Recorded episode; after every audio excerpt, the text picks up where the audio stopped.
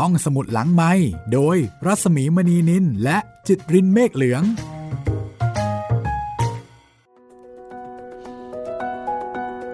ตอนที่ 13 มาแล้วค่ะ สวัสดีคุณจิตริน สวัสดีพี่หมีครับ สวัสดีคุณผู้ฟังด้วยนะคะ ต้อนรับเข้าสู่การใช้บริการห้องสมุดหลังใหม่ครับ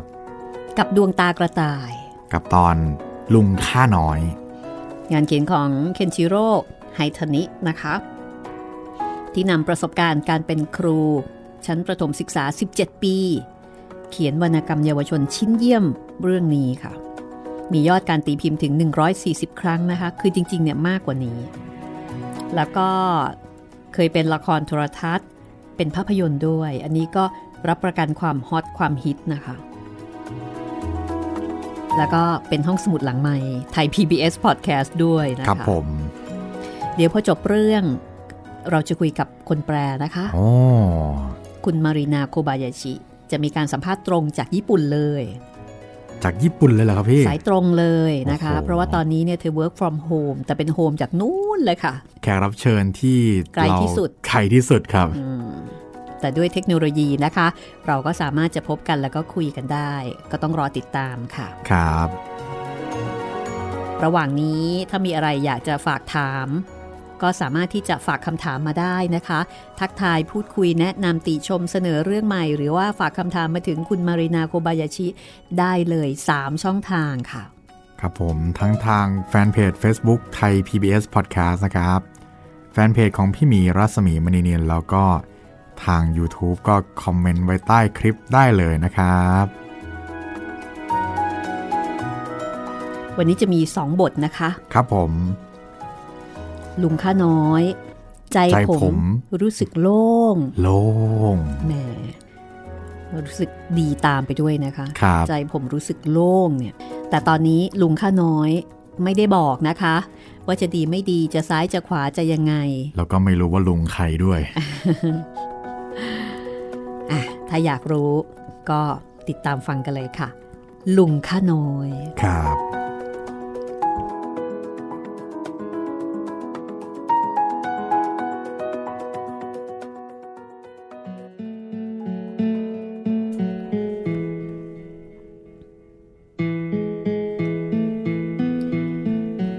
ช่วงเวลาสามวันแรก ไม่ว่ารถเข็นคันไหน ก็สามารถขนของกลับมาได้เต็มคันรถ แต่พอเข้าวันที่สี่ของบนรถเข็นก็เริ่มน้อยลงเหมือนนัดกัน ครูทั้งสี่รู้ตัวทันที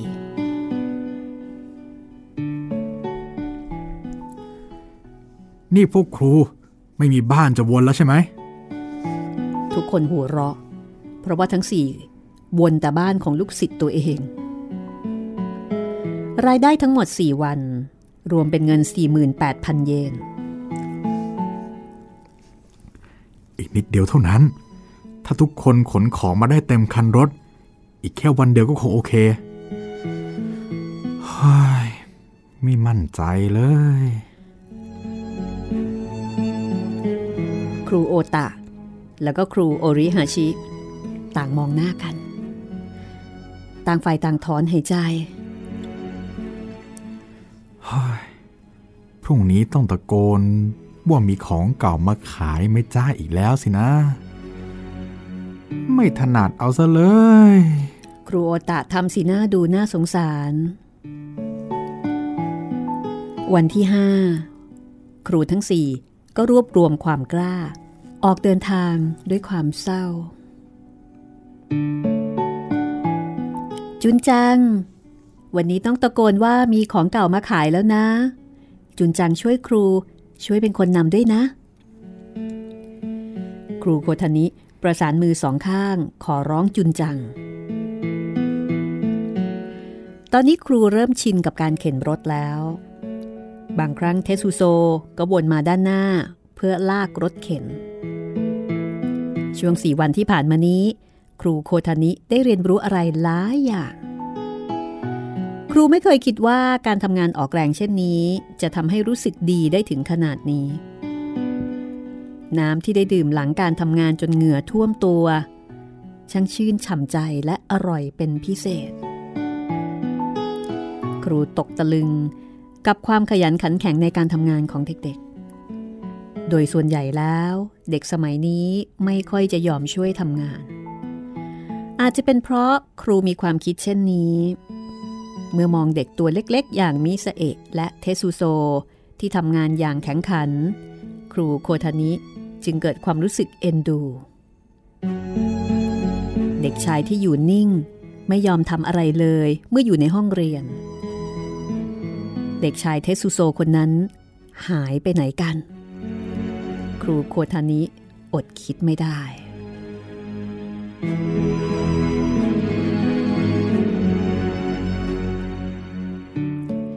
ถึงแม้จะย่างเข้าสู่ฤดูใบไม้ร่วงมาได้สักพักแล้ว แต่แสงแดดช่วงเวลากลางวันก็ยังแรงอยู่ ครูโคทานิและเด็กๆ เหงื่อออกท่วมตัวอย่างรวดเร็ว จุนจัง นี่ครูดำขึ้นไหมจ๊ะ อืม ก็ไม่นี่ฮะ เป็นห่วงเหรอ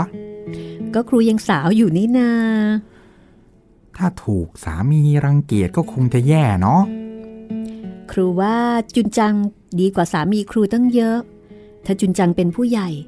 ครูจะขอให้จุนจังรับครูเป็นเจ้าสาว รู้หรอกหนาว่าแกล้งยอกันรู้มีแผนจะให้ผมช่วยร้องตะโกน ว่ามีของเก่ามาขายใช่ไหมล่ะ ไม่ใช่นะ ครูพูดความจริง ครูอยากเป็นเจ้าสาวของจุนจัง อยากเป็นเจ้าสาวของเทสุโซจังด้วย แล้วก็อยากเป็นเจ้าสาวของอิซาโอะจังด้วย ครูเนี่ยหน้าไม่อายเลยเนาะครู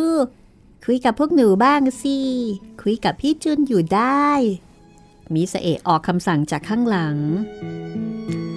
อย่าอิจฉา อย่าอิจฉาไปเลยมิซาเอะจุนพูดอย่างร่าเริง เทสุโซก้มหน้าก้มตาเข็นรถเจ้าหมาน้อยคิจิก็กำลังยุ่ง วิ่งไปทางโน้นทีทางนี้ที บางครั้งก็หันหน้า แล้วก็เห่าใส่เทสุโซ แต่เทสุโซก็ทำหน้าไม่รู้ไม่ชี้ก้มหน้าก้มตาเข็นรถต่อไป จุนจัง อะไรฮะ วันนี้ยังไงเราก็ต้องตะโกนมีของเก่ามาขายใช่ไหมจ๊ะ ถ้าอย่างนั้น ครูว่า เราลองออกไปนอกบริเวณเขตโรงเรียน ออกไปเมืองที่ไม่มีใครรู้จักเราดีไหมอืมดีเลยฮะ เราคงตะโกนมีของเก่ามาขายได้ง่ายขึ้น จริงไหมฮะครู พวกจุนเข็นรถเดินตัดด้านหลังของย่านร้านค้าไปเรื่อยๆ จนออกมาถึงเมือง ซึ่งเป็นย่านที่มีโรงงานเล็กๆ มากมาย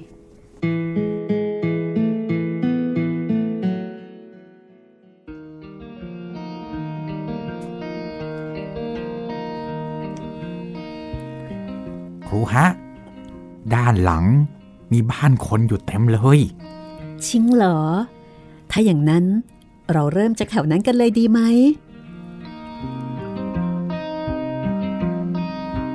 มีถนนที่ใหญ่กว่าตรอกซอยเล็กน้อย สองฝั่งถนนมีบ้านผู้คนหนาแน่นทั้งสองข้างทาง โห ตรงนี้เหมาะเลยจ้ะจุนจัง ฮะ จุนจังตัดสินใจ ตะโกนร้อง มีของเก่าไหมครับ มีกระดาษหนังสือพิมพ์ นิตยสารเก่า เศษผ้าเก่าไหมครับ บรรดาแม่บ้านที่กำลังอุ้มลูกอยู่ หันมามองพร้อมกัน ต่างตกใจกับการรวมตัวที่น่าประหลาด แล้วก็เริ่มซุบซิบ เพราะว่าคนรับซื้อของเก่า คนหนึ่งเป็นครูโคทานิ ซึ่งหน้าตาสวย ผิวขาว แล้วก็มีเด็กพ่วงท้าย ก็คงไม่แปลกที่จะเข้าใจผิด ครูโคทานิถูกเล คือถูกมองจนได้แต่ก้มหน้า เพราะว่าทนความอับอายไม่ได้ จึงยิ่งทำให้ดูน่าสงสัย แล้วก็ยิ่งกลายเป็นเป้าสายตาของบรรดาแม่บ้านทั้งหลาย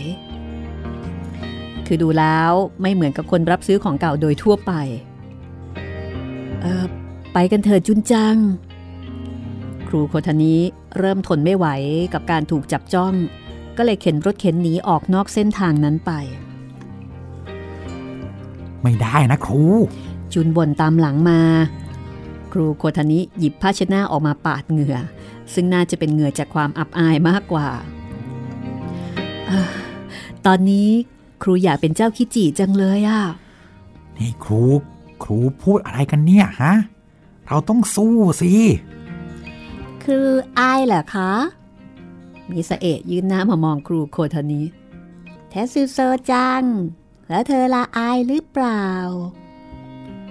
เทสุโซสั่นหัว เมื่อมิสเอะถามไม่เห็นจะมีใครอายเลย มีแต่ครูคนเดียวที่อาย ผู้ใหญ่นี่เรื่องมากจริงๆเลย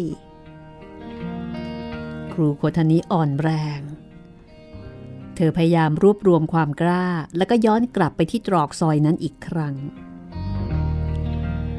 ฮ่าจุนจัง คราวนี้เราอย่าตะโกนเลยนะ ลองแวะถามทีละบ้านก็แล้วกันนะจ๊ะ อืม อย่างนั้นก็ได้ ครูจอดรถเข็นเอาไว้ริมทาง แล้วก็เดินเข้าไปแวะเวียนถามทีละบ้าน ขอโทษนะคะ ไม่ทราบมีหนังสือพิมพ์ หรือว่านิตยสารเก่าๆบ้างไหมคะ ครูถามได้อย่างปกติ จึงรู้สึกโล่งใจ แต่ด้านมาพลาดเอาทีหลังรับซื้อของเก่าเหรอ เข้าทางประตูหลังสิ มาเข้าประตูหน้าได้ยังไง ครูโคทานิรีบเพ่นออกมาจากบ้านหลังนั้นอ้ายตายแล้วผิดพลาดผิดพลาด คนรับซื้อของเก่าก็ต้องเข้าทางประตูหลังสินะฮ่าเป็นครูโรงเรียนนี่ช่างไม่รู้อะไรซะเลย แล้วครูโคทานิก็เหงื่อแตกอีกรอบ เออขอโทษด้วยนะคะ เอามีอะไรฮะ ผู้ชายร่างใหญ่ ในชุดกางเกงอยู่บ้านเดินออกมา มีหนังสือพิมพ์เก่าหรือว่านิตยสารเก่าไหมคะ รับซื้อของเก่าเหรอ ค่ะ ครูควรทนิแอบนึกในใจว่า ฉันไม่ใช่คนรับซื้อของเก่าหรอกนะ แต่ครั้นจะอธิบายไปก็ไม่มีประโยชน์ ตรงใต้ถุนมีขวดนะเห็นไหม เอาเอาไปสิเป็นใต้ถุนที่ค่อนข้างสกปรก ถ้าจะปฏิเสธตอนนี้ก็คงไม่ทันแล้ว ครูโคทานิก็เลยต้องจำใจ มุดใต้ถุนแล้วก็ไปหยิบขวดออกมา หน้าสวยๆ สกปรกในพริบตา เมื่อครูโคทานิจะจ่ายค่าขวดให้ ชายร่างใหญ่ผู้นั้นก็บอกว่า โอ้ยไม่เอาหรอกเอาไปเถอะ เธอนี่ก็ยังสาวอยู่ แต่ทำไมถึงทำอาชีพแบบเนี้ยฮะ ไม่มีอย่างอื่นทำแล้วไงฮะ อย่ายุ่งหน้า ครูโคทานิอยากจะตอบกลับไปแบบนี้ แต่สิ่งที่เธอพูดไปก็คือ ดิฉันไม่ใช่ขอทานนะคะ วางเงินเอาไว้ให้ตรงนี้แล้วค่ะ แล้วครูโคทานิก็รีบเดินออกไปทันที รู้สึกโกรธจัดจนตัวร้อนเผาไอหมีควายไอ้งี่เง่า ไอ้สมองกลวง ไอ้ไร้สมอง ไอ้โง่ ไอ้บ้องตื้น ครูโคทานิ พูดด่าเท่าที่ตัวเองจะคิดออก ครูเริ่มเข้าใจแล้วว่าทำไมเด็กๆ ในโรงกำจัดขยะถึงได้พูดจาหยาบคายกันนัก ในขณะที่จุนกับมิสเอะช่วยกันแวะเวียนถามตามบ้านเช่นกัน แม้แต่เทสุโซก็ออกไปช่วยถาม ซึ่งทำให้ครูโคทานิรู้สึกทึ่ง คุณน้าคะ ไม่ทราบว่า มีหนังสือพิมพ์เก่าหรือว่านิตยสารเก่าบ้างไหมคะ มีสเอะถามอย่างสุภาพ ส่วนเทสุโซ เปิดประตูแล้วก็ยื่นคอเข้าไปในบ้าน หนังสือพิมพ์ เทสุโซ ถามแบบน้ำเสียงที่ไม่ค่อยจะเป็นมิตรสักเท่าไหร่ สั้นๆห้วนๆ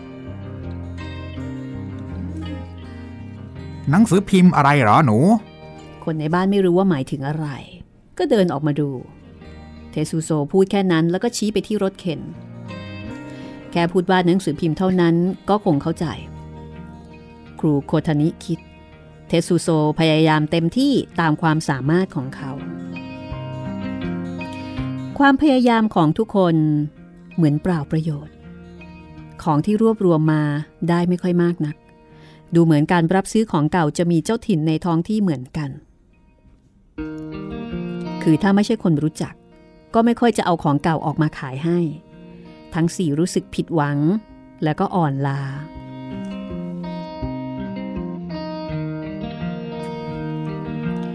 พวกครูเดินมาถึงที่โล่ง ซึ่งมีท่อระบายน้ำขนาดใหญ่ตั้งอยู่ ครูโคทานิก็เลยซื้อไอศครีมหวานเย็น ครูหย่อนก้น นั่งพิงท่อระบายน้ำนั่น เด็กๆ เรามาพักกันเถอะจ้า ทุกคนคอแห้งผาก ไอศครีมหวานเย็นจึงอร่อยล้ำ แต่ในใจทุกคนกลับรู้สึกมนมองไม่สดใส เพิ่งได้แค่นิดเดียวเอง ไม่รู้ว่าพวกทกคุงจะเป็นยังไงกันบ้าง จุนรู้สึกเป็นห่วง รับซื้อของเก่านี่ก็ยากเหมือนกันนะคะครูมีใส่เอ่ยขึ้น จริงจ้าครูโคทานิหัวร้อนแล้วก็ลูบหัวเด็ก เป็นอย่างที่มีเสเอพูดจริง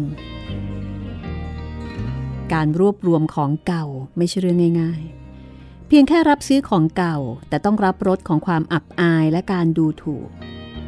การทำงานไม่ว่าอาชีพใดย่อมต้องประสบกับความยากลำบากทั้งนั้น คนที่ดูถูกอาชีพรับซื้อของเก่า ต้องให้ลองมาทำดู จะได้รับรู้ถึงความยากลำบากเหล่านั้น ครูโคทานิคิดพรางก็นึกถึงผู้ชายร่างใหญ่เหมือนหมีควายคนนั้น มีอะไรบางอย่าง คืบคลานออกมาจากปากท่อระบายน้ำครูโคทานิกรีดร้องกระโดดจนตัวลอย จุนลุกขึ้นยืนทำท่าเหมือนจะปกป้องครูโคทานิอาฮ่าเจ้าหนู สวัสดีจ้า ปรากฏว่า ลุงท่าทางแปลกๆ คนหนึ่งเดินออกมา ลุงคนนี้ผมยาวประบ่า หนวดเคราปกคลุมจนเหลือใบหน้าโผล่ออกมาเพียงเล็กน้อย สวมเสื้อผ้าที่ดูคล้ายชุดกิโมโน เห็นรอยปะของเศษผ้าอย่างเด่นชัด บางคนอาจจะมองเห็นเป็นชุดที่ออกแบบได้สวยงาม ลุงไปขอทานเหรอ มีเสเอไม่เกรงใจถามหน้าตาเฉย อันตัวข้านี้ แต่ก่อนเคยเป็นขอทาน แต่ตอนนี้ไม่เด็เป็นแล้วขอรับคุณหนู ลุงท่าทางประหลาดคนนั้นกางแขนสองข้าง เหมือนกำลังแสดงละคร มีเสเอะชักสนุกก็เลยนั่งยองๆข้างหน้าลุง คุณหนูเอ๋ย กรุณาสงเคราะห์ข้าหน่อยจะได้ไหมครับ ไอศกรีมหวานเย็นของคุณหนู ยังเหลืออีกครึ่งแท่งนะครับ การที่คนมั่งมี สงเคราะห์ผู้ยากไร้ ถือเป็นการสนองพระประสงค์ของพระเจ้านะขอรับ บักสีคำสุดท้ายบัคชีสหรือเงินทิฟ หรือว่าเงินทำบุญเล็กน้อยในอินเดียและตะวันออกกลางก็คงเป็นคำที่หมายถึงการทำบุญ ที่ใช้ในอินเดียและตะวันออกกลาง มีเสเอดได้ฟังก็งง บัคชีสหมายความว่าอะไรเหรอลุง คุณหนูช่างตั้งใจฟังดีจริง ๆ เลยบักชีสเป็นภาษาอินเดีย แปลว่า ให้เป็นไปตามพระประสงค์ของพระเจ้าเถิด คุณหนู เพื่อให้เป็นไปตามพระประสงค์ของพระเจ้า ขอไอศกรีมหวานเย็นค่ะเถิดโถเอ้ยที่ท้า ลุงก็จะขอหนูกินใช่ไหมะแหม่คุณหนูช่างฉลาดปราดเปรื่องซะจริง ลุงทำท่าทำทางกางแขนสองข้างออกกว้าง ลุงนี่แปลกดีเนาะอะ นี่ค่ะ แต่มิสเอะก็ยื่นไอศครีมหวานเย็นที่เหลือให้ลุง ในขณะที่ครูโคทานิรู้สึกกลัว คุณหนูท่านนั้น ช่างงดงามเสียเหลือเกิน งามจนดวงตาของข้าแทบพร่ามัว ดูท่าทางว่าลุงคนนี้คงจะไม่ใช่คนไม่ดี จุนก็เลยนั่งลงอีกครั้ง ครูโคทานิก็นั่งลงด้วย แม้ว่าในใจยังรู้สึกไม่สงบสุข พวกท่านมีความสัมพันธ์กันอย่างไรหรือ คงจะไม่ใช่แม่ลูกกันหรอกนะครับ คนนี้เป็นครูโรงเรียน ส่วนผมเป็นนักเรียน จุนพูดพรางเลียไอศครีมหวานเย็นในปาก ถ้าเป็นเยี่ยงนั้นยิ่งน่าตกใจทำไมครูโรงเรียนจึงกลายเป็นคนรับซื้อของเก่าไปได้เล่า จุนก็เลยเล่าเรื่องราวคร่าวๆแบบขอไปที หืม ช่างเป็นเรื่องราวอันแสนงดงามเสียเหลือเกิน ข้าน้อยรู้สึกประทับใจเสียยิ่งนัก ขอยกย่องสรรเสริญด้วยดวงจิต ลุง ลุง ลุงพูดจาเหมือนตัวละครในหนังย้อนยุคเลยอะ ข้าน้อยเกลียดชังโลกยุคนี้นัก เกลียดทั้งไฟฟ้า รถยนต์ แต่ชอบไอศครีมหวานเย็นนะขอรับ เอาละถ้าเป็นเช่นนั้น ขอให้มอบหน้าที่นี้ให้ข้าน้อยเถิด ลุงท่าทางประหลาดลุกขึ้นยืน จากนั้นก็เข็นรถเข็น แล้วก็ก้าวเดินอย่างอาจหาร พวกจุนก็เลยเดินตามหลังลุง จะดีเหรอจุนจัง แต่ดูลุงแกก็ไม่น่าจะเป็นคนไม่ดี คงไม่เป็นไรมั้งครับ อืม ครูก็ว่าอย่างนั้น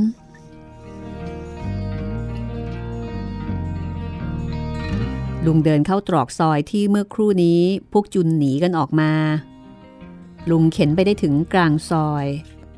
ก็หยุดรถ แล้วก็ร้องตะโกนเสียงดัง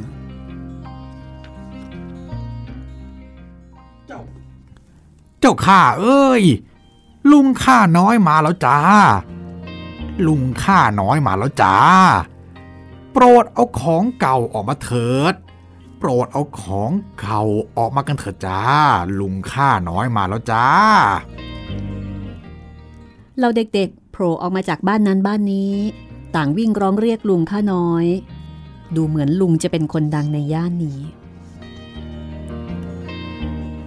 คนที่อยู่ห่างไกลจงโปรดฟังข้าให้ดีๆ วันนี้ข้าน้อยไม่ได้มาเพื่อขอของเก่าให้ตัวข้าเอง แต่นี่เป็นการทำความดีครั้งหนึ่งในชีวิตของข้าน้อย ผู้ที่ยืนอยู่ตรงนี้ คือองค์หญิงผู้สูงศักดิ์ท่านเป็นคุณครูที่เปี่ยมด้วยเมตตาดังพระโพธิสัตว์กวนอิม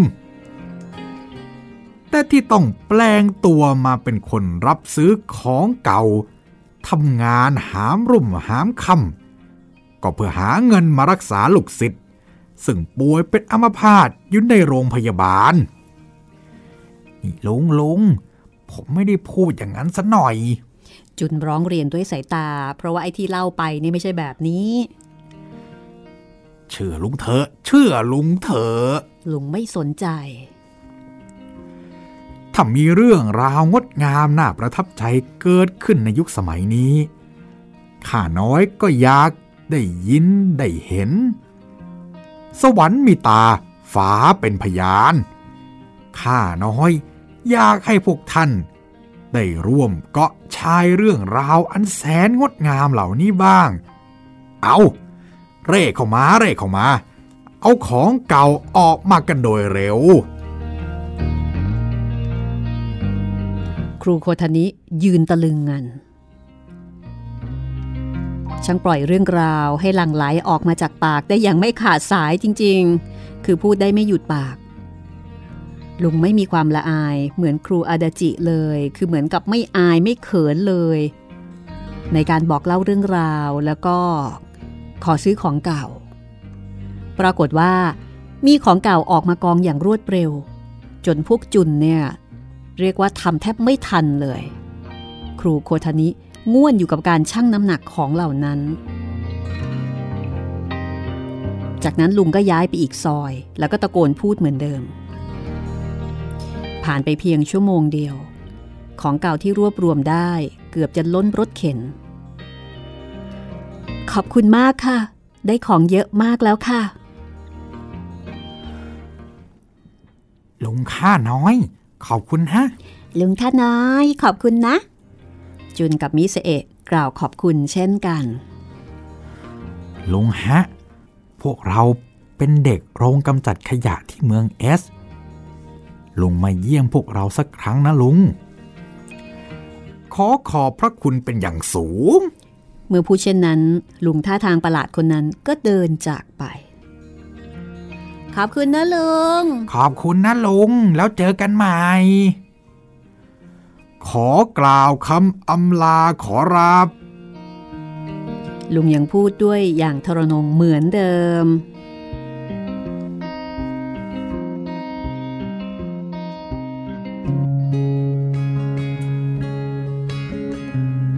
วันนั้น รถเข็นของจุนได้ที่หนึ่งอย่างไม่มีข้อกังขา คือได้ของเยอะสุด ได้เงินมากสุด ครูอาดาจิ ครูโอริฮาชิ แล้วก็ครูโอตะ ต่างทำตาโตตกตะลึงทำเอาจุนรู้สึกดีอย่างบอกไม่ถูก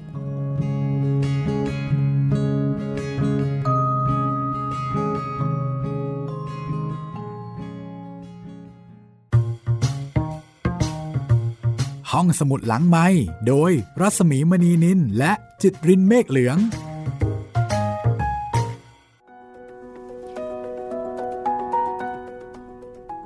มีของเก่ามาขายไหมครับ ไม่ได้เจอแบบนี้นานแล้วนะพี่ แบบไหนอะแบบมีของเก่ามารับซื้อหน้าบ้านอะไรอย่างเงี้ยอ้าวแถวสมุทรสาครไม่มีเหรอ หรือว่าอาจจะเป็นเพราะว่าอยู่ในหมู่บ้านอยู่ในหมู่บ้านอ่า เป็นไปได้ อาจจะดูไฮโซเกินไปที่จะมีแบบนี้ ก็ก็ใช่ครับ ปกติสมัยก่อนที่ไม่ได้อยู่หมู่บ้านก็จะแบบ จะมีซาเล้งซาเล้งรถกับข้าวใช่ก๋วยเตี๋ยวอะไรต่างๆนานาค่ะ เป็นสีสันของชุมชนนะคะครับ แต่ถ้าเกิดว่าอยู่ในหมู่บ้านเขาก็คงไม่ให้เข้ามั้งใช่ ก็ก็ดีไปอีกแบบครับ แต่ก็อาจจะเอาแล้วเวลามีพวกของรีไซเคิลเอาไปขายที่ไหนอะ อืม ส่วนใหญ่จะให้จะให้คนงานนะครับอ๋อแล้วคนงานก็อาจจะไปขายต่ออีกทีหนึ่งอ่าฮะ โอเค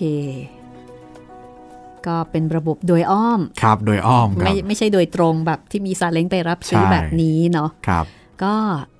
ดูท่าทางว่าลุงข้าน้อยเนี่ย เขาก็เป็นคนกว้างขวางอยู่นะ ครับ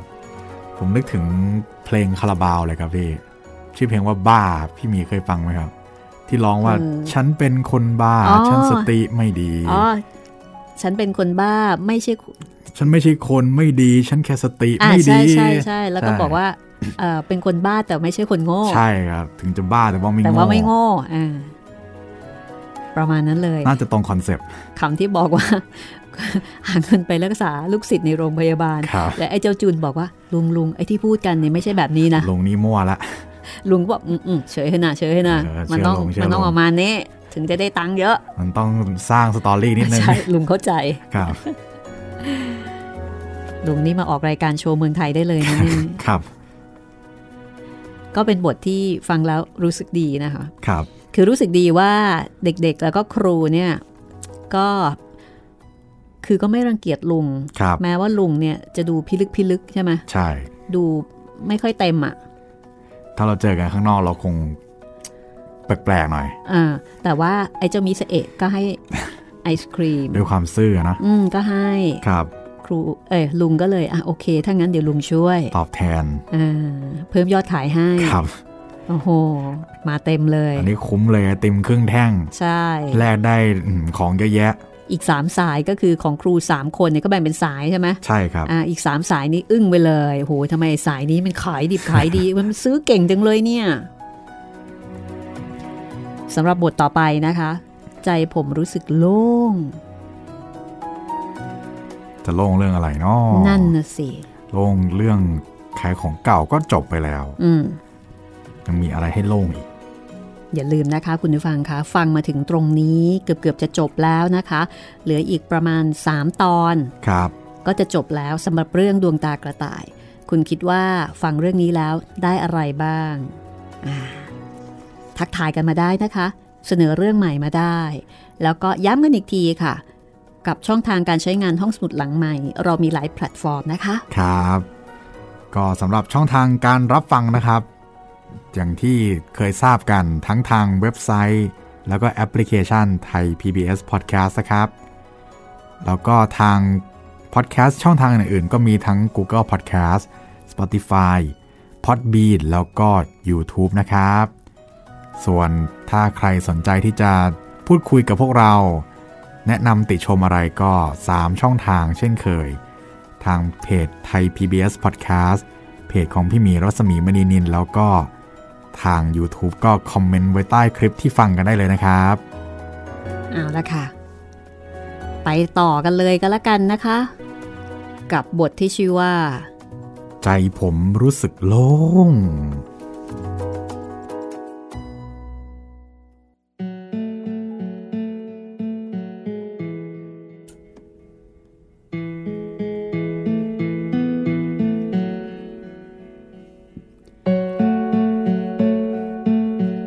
ทานิเขียนคำว่าอะไร แล้วก็มีเครื่องหมายคำถามบนกระดานดำแล้วก็หันมาบอกกับนักเรียน หัวข้อการเขียนเรียงความในวันนี้คือ อะไรจ้ะอะไรคืออะไรเหรอครับครู โชอิจิถาม ครูโคทานิก็เลยตอบกลับว่าหืมอะไรคืออะไรหรอ ครูไม่เข้าใจ จะถามอะไรหรอ ครูโคทานิพูดด้วยสีหน้าจริงจัง ทุกคนก็เลยหัวเราะกันดังลั่น วันนี้เป็นวันเยี่ยมชมการเรียนการสอนของครูโคทานิครูจำนวนมากยืนสังเกตการอยู่หลังห้องเรียน ตั้งแต่เป็นครูโรงเรียน นี่เป็นครั้งแรกที่ครูโคทานิ ให้ครูคนอื่นเข้าชมการเรียนการสอน ครูจึงรู้สึกตื่นเต้นจนเกรงไปหมด ครูไม่สามารถทำตัวสบายๆได้เหมือนครูอาดาจิ ขอให้ทุกคนเขียนคำว่าอะไรลงในกระดาษของตัวเอง จากนั้นให้เขียนว่า ครูโคทานิแบกของชิ้นใหญ่มา ประโยคที่ทุกคนเขียน ให้เขียนเหมือนกันเพียงเท่านี้ ส่วนประโยคต่อจากนี้ ขอให้แต่ละคนเขียนสิ่งที่ตัวเองคิดนะจ๊ะ เมื่อพูดจบ ครูโคทานิ ก็เดินออกไปตรงทางเดิน จากนั้นครูออกแรงแบกกล่องใบใหญ่ประมาณหนึ่งเมตร ทั้งสี่ด้านห่อด้วยผ้าขาว แล้วก็กลับเข้ามาในห้องเรียน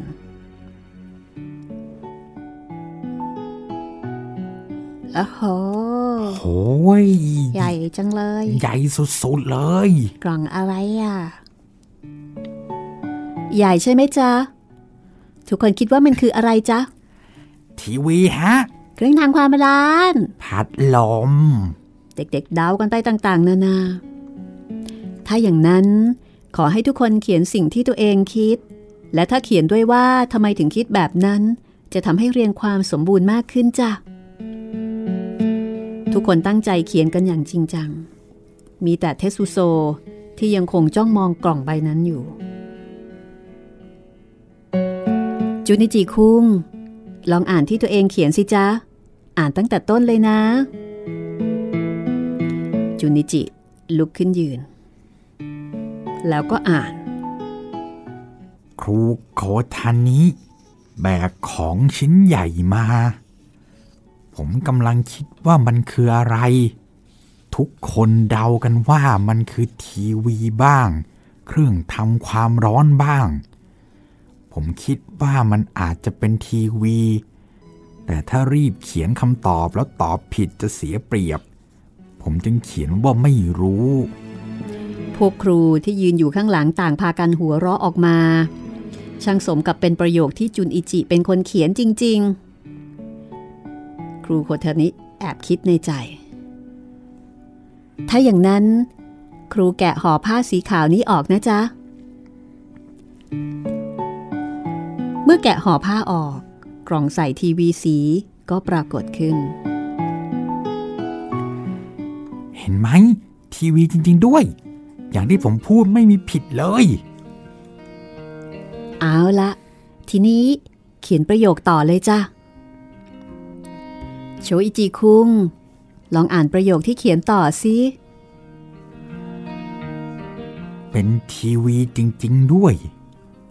ผมเป็นคนทายถูกตั้งแต่แรก ผมถนัดเรื่องพวกนี้ ผมรู้สึกภูมิใจ จุนิจิเอียงคอสงสัย ส่วนเทสุโซยังคงจ้องมองกล่องอยู่อย่างนั้น ถ้าอย่างนั้นเรามาต่อกันเลยนะจ๊ะ ครูโคทานิฉีกกล่องทีวี ทันใดนั้น กล่องอีกใบหนึ่งก็ปรากฏออกมา กล่องใบนั้นมีรูปผลส้มพิมพ์อยู่บนกล่อง เด็กๆพากันฮือฮา ครูที่ยืนอยู่หลังห้อง ก็พากันหัวเราะ เด็กๆจับดินสอแล้วก็เริ่มเขียนต่อ เอ๊ะดูเหมือนจะไม่ใช่ทีวีเสียแล้ว โชอิจิเขียนว่าอย่างไรจ๊ะ ลองอ่านต่อสิโชอิจิลุกขึ้นแล้วก็อ่านต่อออ ครูใจร้าย ครูหักหลังผม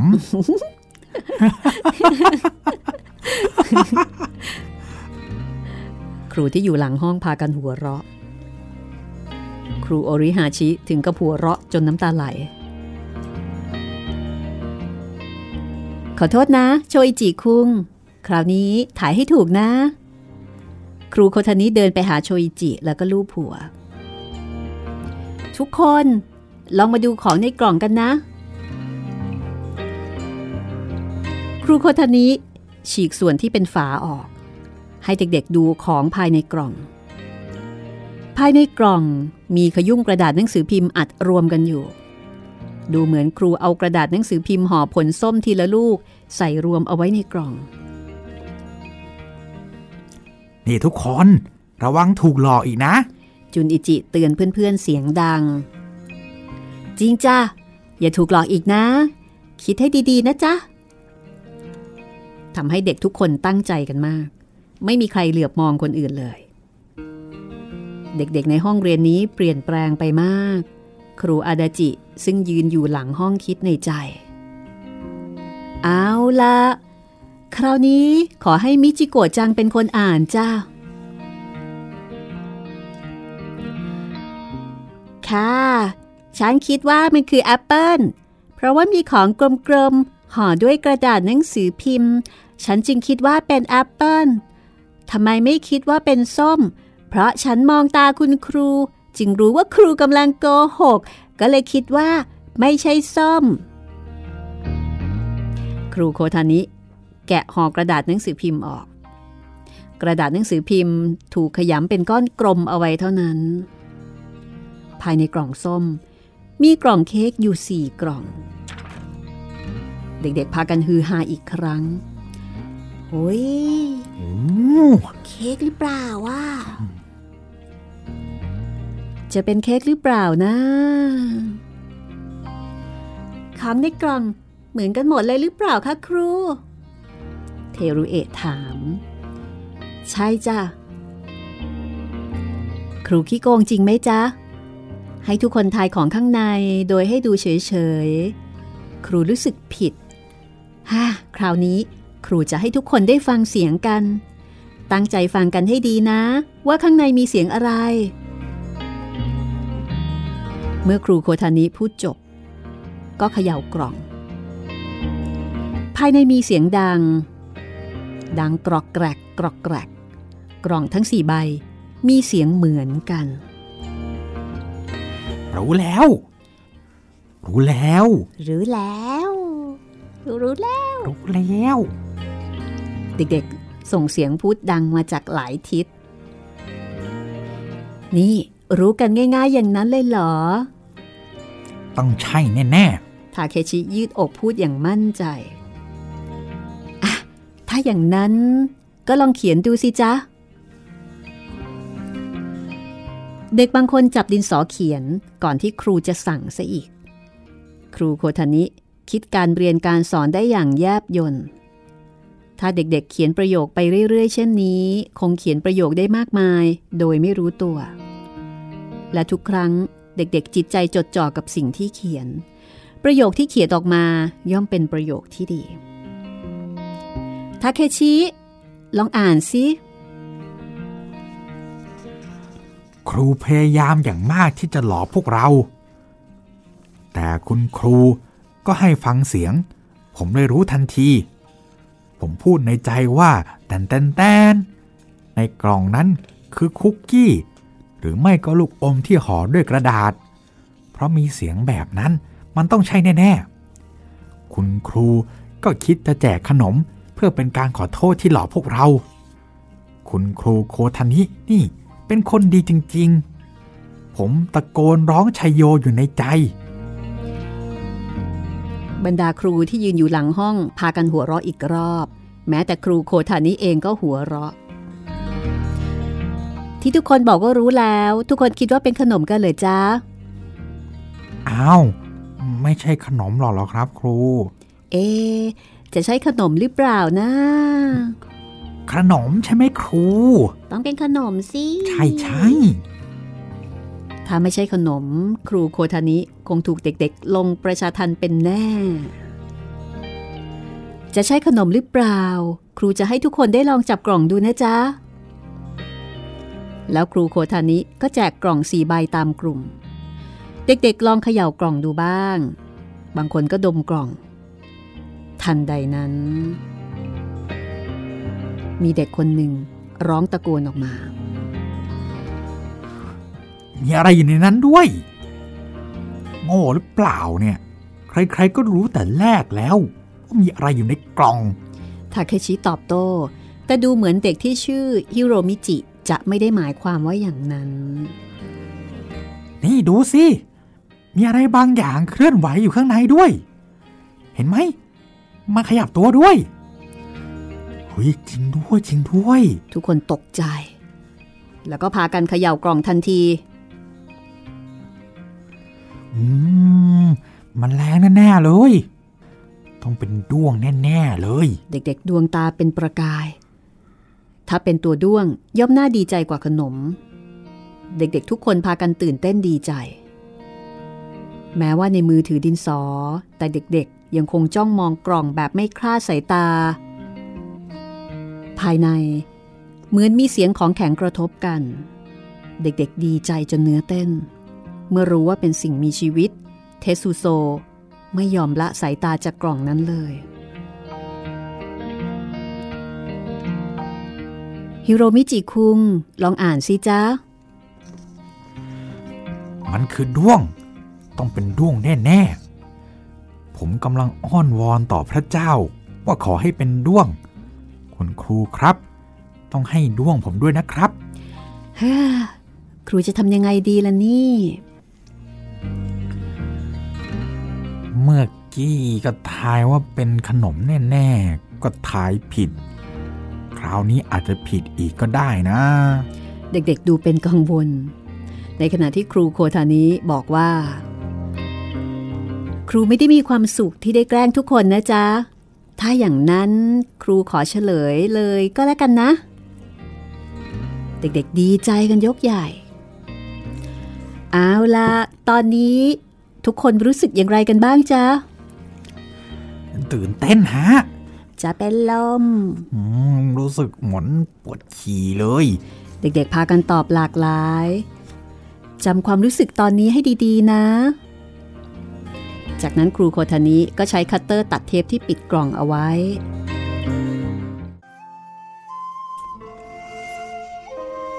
เอาละครูจะนับหนึ่งสองสามแล้วเปิดพร้อมกันนะ อะหนึ่ง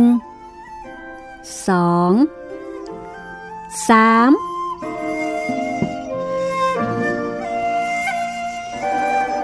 เด็กๆทำตาโต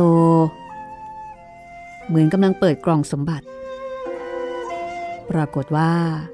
กุ้งเครฟิชก้ามแดงตัวโตท่าทางแข็งแรง ก็ออกมาปรากฏต่อสายตาเด็กๆ ทุกคนร้องพร้อมเพรียงกันเป็นเสียงเดียวกันด้วยความตื่นเต้น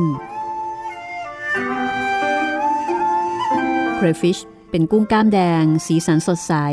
เรียกอีกอย่างว่ากุ้ง lobster น้ำจืด เด็กๆฮือฮากันมาก ครูโคทานิก็ปล่อยให้เด็กๆ ฮือฮากันอยู่สักพัก ครูจะให้คนละหนึ่งตัว ดูแลมันให้ดีนะจ๊ะชโยทาเคชิ และเพื่อนๆร้องตะโกนเสียงดังสมใจอยาก ดูเหมือนครูโคทานิจะไม่ถูกเด็กๆ รุมประชาทันแล้ว เอาล่ะทุกคนหันมาทางนี้ สุดท้ายแล้ว พยายามหน่อยนะ จากเหตุการณ์ที่ผ่านมา ทุกคนรู้สึกตื่นเต้นที่สุด ตอนเปิดกล่อง แล้วก็เมื่อรู้ว่าอะไรอยู่ในกล่อง หลังเปิดกล่องใช่ไหมจ๊ะ ครูอยากให้ทุกคน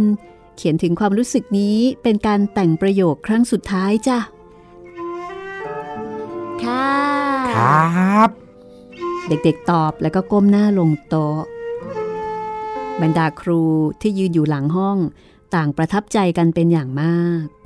เพราะว่าโดยปกติแล้ว เด็กชั้นประถมหนึ่งนั้น แม้แต่ประโยคง่ายๆ ก็เขียนกันไม่ค่อยได้ การที่ทุกคนจับดินสอแล้วก็พร้อมใจกันตั้งหน้าตั้งตาเขียนจึงเป็นเรื่องที่น่าเหลือเชื่อ ด้านหลังห้องเรียนมีสมุดบันทึกประจำวันของเด็กๆวางเรียงกันอยู่เต็มไปหมด ไม่ว่าเล่มไหนก็ดูสกปรก เปรอะเปื้อน เพราะว่าผ่านมือมามาก สมุดเหล่านั้นบ่งบอกถึงการต่อสู้ด้วยความยากลำบากของเด็กๆ และครูโคทานิได้เป็นอย่างดี ครูโอตะเข้ามาห้องเรียนก่อนคาบเรียนนี้จะเริ่มขึ้น ครูลองสุ่มอ่านบันทึกของเด็กที่ชื่อว่าซาโตรุ ก็รู้สึกประทับใจเป็นอย่างยิ่ง ครูคิดว่าสมุดบันทึกนี้คือเคล็ดลับ ที่ทำให้เด็กๆในห้องนี้แต่งประโยคกันได้อย่างคล่องแคล่ว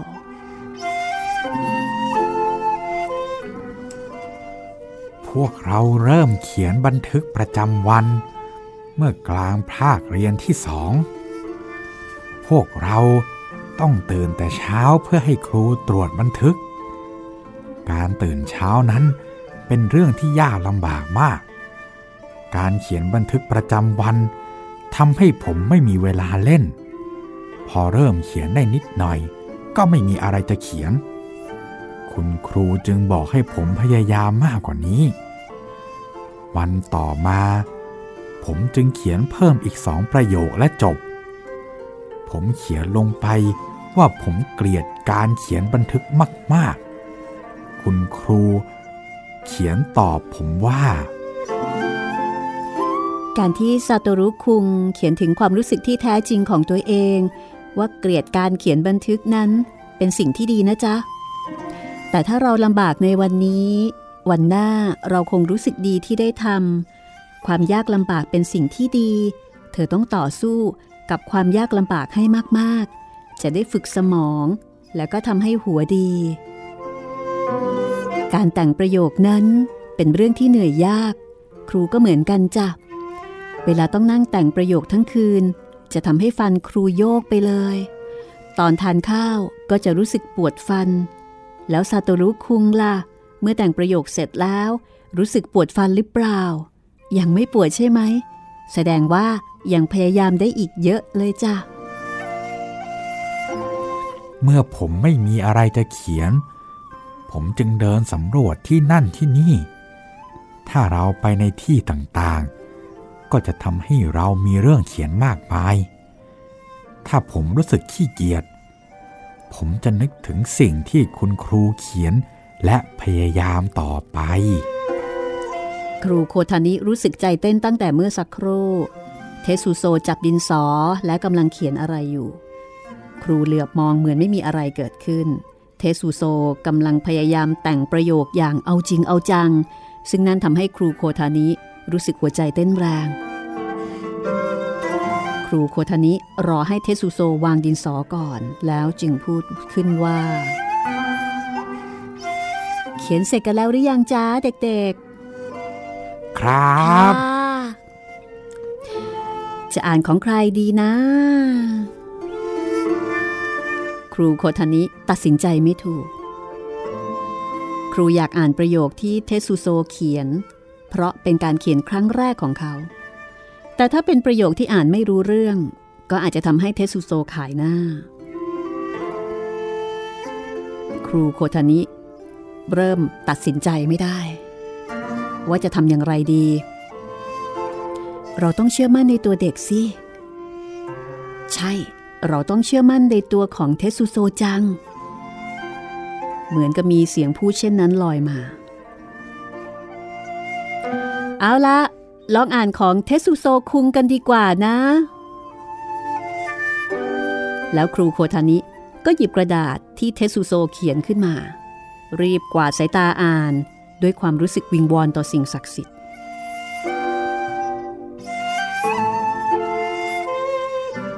ผม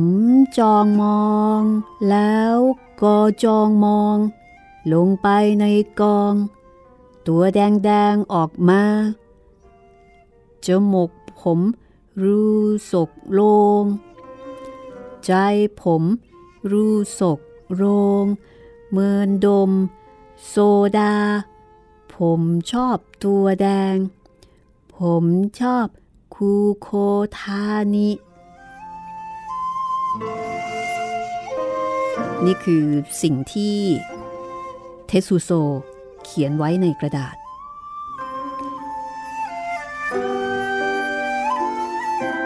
เมื่อครูโคทานิกวาดตามอง จากนั้นครูโคทานิก็เริ่มอ่านออกเสียง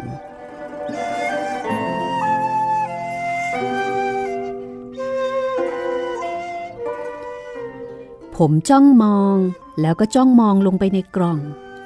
มีตัวสีแดงโผล่ออกมา จมูกผมรู้สึกโล่ง ใจผมรู้สึกโล่ง เหมือนดื่มโซดา ผมชอบตัวสีแดง ผมชอบ ครูโคทานิ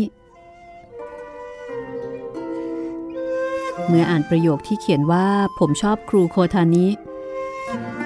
เสียงของครูโคทานิสั่นเครือ ครู หันหลัง น้ำตาเอ่อล้น แล้วก็พยายามกลั้นมันไว้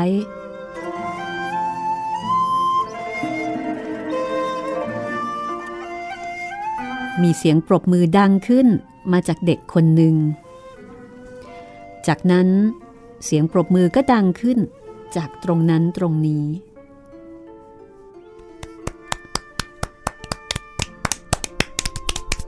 ครูอาดาจิก็ปรบมือ ครูโอริฮาชิก็ปรบมือ ทุกคนปรบมือ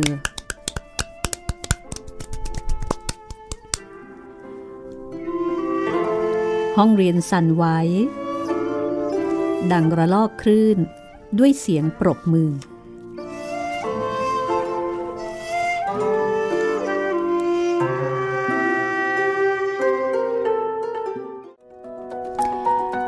อารมณ์เหมือนตอนจบของหนังฮอลลีวูด อารมณ์เหมือนตอนจบของหนังญี่ปุ่นด้วยแหละพี่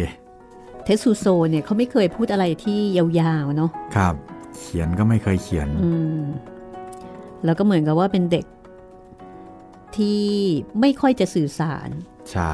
อันเนี้ยถือว่าเป็นการเขียนแล้วก็เป็นการสื่อสารที่ยาวที่สุดของเขาแล้วครับ แม้ว่าจะเขียนแบบเอ่อคนแปลเขาพยายามที่จะสื่อให้เราเห็นว่าเทสุโซเนี่ยเขียนหนังสือไม่ค่อยถูก ใช่ คือเขียนหนังสือแบบตกตกหลนหลนครับครูโคทานิเนี่ยต้องกวาดสายตามองก่อนในครั้งแรก แล้วก็พยายามอ่านออกมาด้วยภาษาที่ทุกคนสามารถจะเข้าใจได้ ครับ ต้องบอกว่าถ้าเกิด คนเป็นครูนะคะ มาอ่านตอนนี้เนี่ยโอ้โหอาจจะได้มุกดีๆ เทคนิคดีๆเอานะไปคะใช้เนาะพี่เอาไปจัดการเรียนการสอนน่ารักมาก ๆ ค่ะ ครับ และนี่ก็คือตอนที่ชื่อว่า ใจผมรู้สึกโล่ง น่ารักมาก ๆ นะคะ ครับ ก็สำหรับบทต่อไป กลับมาอีกแล้ว มาอีกแล้วนะคะ บรรยากาศมาคุ ชีวิตมันก็เป็นอย่างนี้แหละ ครับ เดี๋ยวทุกข์เดี๋ยวสุข ตอนต่อไปมีชื่อว่า คลื่นของความขัดแย้งครับอืมติดตามกันต่อไปนะคะว่า คลื่นของความขัดแย้งจะเป็นใครขัดแย้งกับใคร ครับ เราก็โล่งใจเก็บเป็นพลังเอาไว้ก่อนกันละกัน กับความรู้สึกดี ๆ นะคะ ครับ ของตอนที่แล้วแล้วก็ตอนนี้ เอาไปใช้ในตอนหน้า วันนี้ก็เราสองคนลาไปก่อนนะคะ สวัสดีครับ สวัสดีค่ะ